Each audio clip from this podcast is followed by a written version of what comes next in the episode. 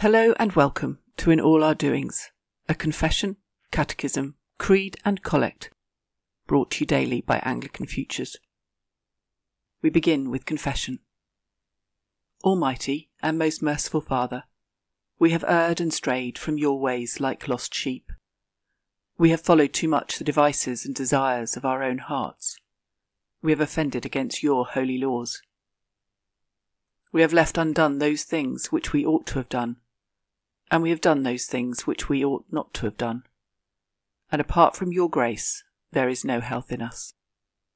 O Lord, have mercy upon us. Spare all those who confess their faults. Restore all those who are penitent, according to your promises, declared to all people, in Christ Jesus our Lord. And grant, O most merciful Father, for his sake, that we may now live a godly, righteous, and sober life to the glory of your holy name. Amen.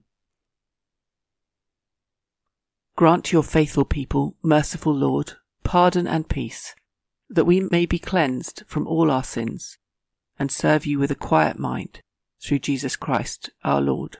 Amen. Today's question from the Anglican Catechism to be a Christian is why does the Creed say that Jesus suffered under the Roman governor Pontius Pilate?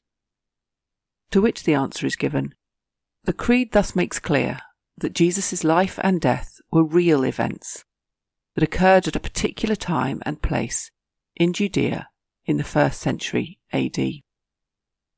Therefore, today's Bible reading comes from Luke chapter 1, beginning at verse 1. Inasmuch as many have undertaken to compile a narrative of the things that have been accomplished among us, just as those who from the beginning were eyewitnesses and ministers of the word have delivered them to us, it seemed good to me also, having followed all things closely for some time past, to write an orderly account for you, most excellent Theophilus, that you may have certainty concerning the things you have been taught. This is the word of the Lord the Apostles' Creed. I believe in God, the Father Almighty, Creator of heaven and earth. I believe in Jesus Christ, His only Son, our Lord. He was conceived by the Holy Spirit and born of the Virgin Mary. He suffered under Pontius Pilate, was crucified, died, and was buried. He descended to the dead. On the third day he rose again he ascended into heaven and is seated at the right hand of the Father. He will come again to judge the living and the dead. I believe in the Holy Spirit, the Holy Catholic Church, the communion of saints, the forgiveness of sins, the resurrection of the body, and the life everlasting. Amen. Let us pray. Our Father in heaven, hallowed be your name. Your kingdom come, your will be done, on earth as it is in heaven.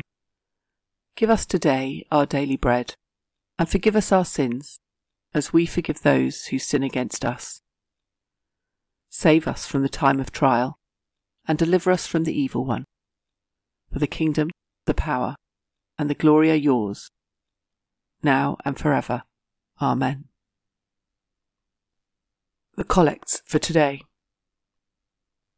Blessed Lord, who caused all holy scriptures to be written for our learning, grant us so to hear them, read, mark, learn, and inwardly digest them, that by patience and the comfort of your holy word, we may embrace and ever hold fast the blessed hope of everlasting life, which you have given us in our Saviour Jesus Christ, who lives and reigns with you and the Holy Spirit, one God, for ever and ever. Amen.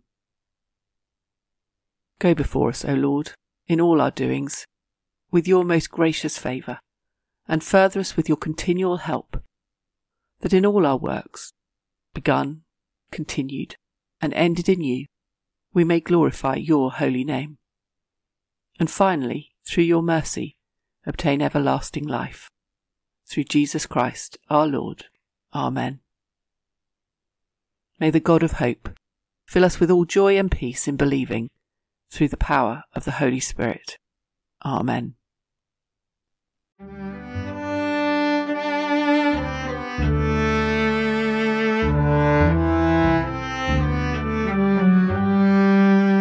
If you have found this episode of In All Our Doings helpful, why not like it, share it with friends and family, or subscribe to the podcast?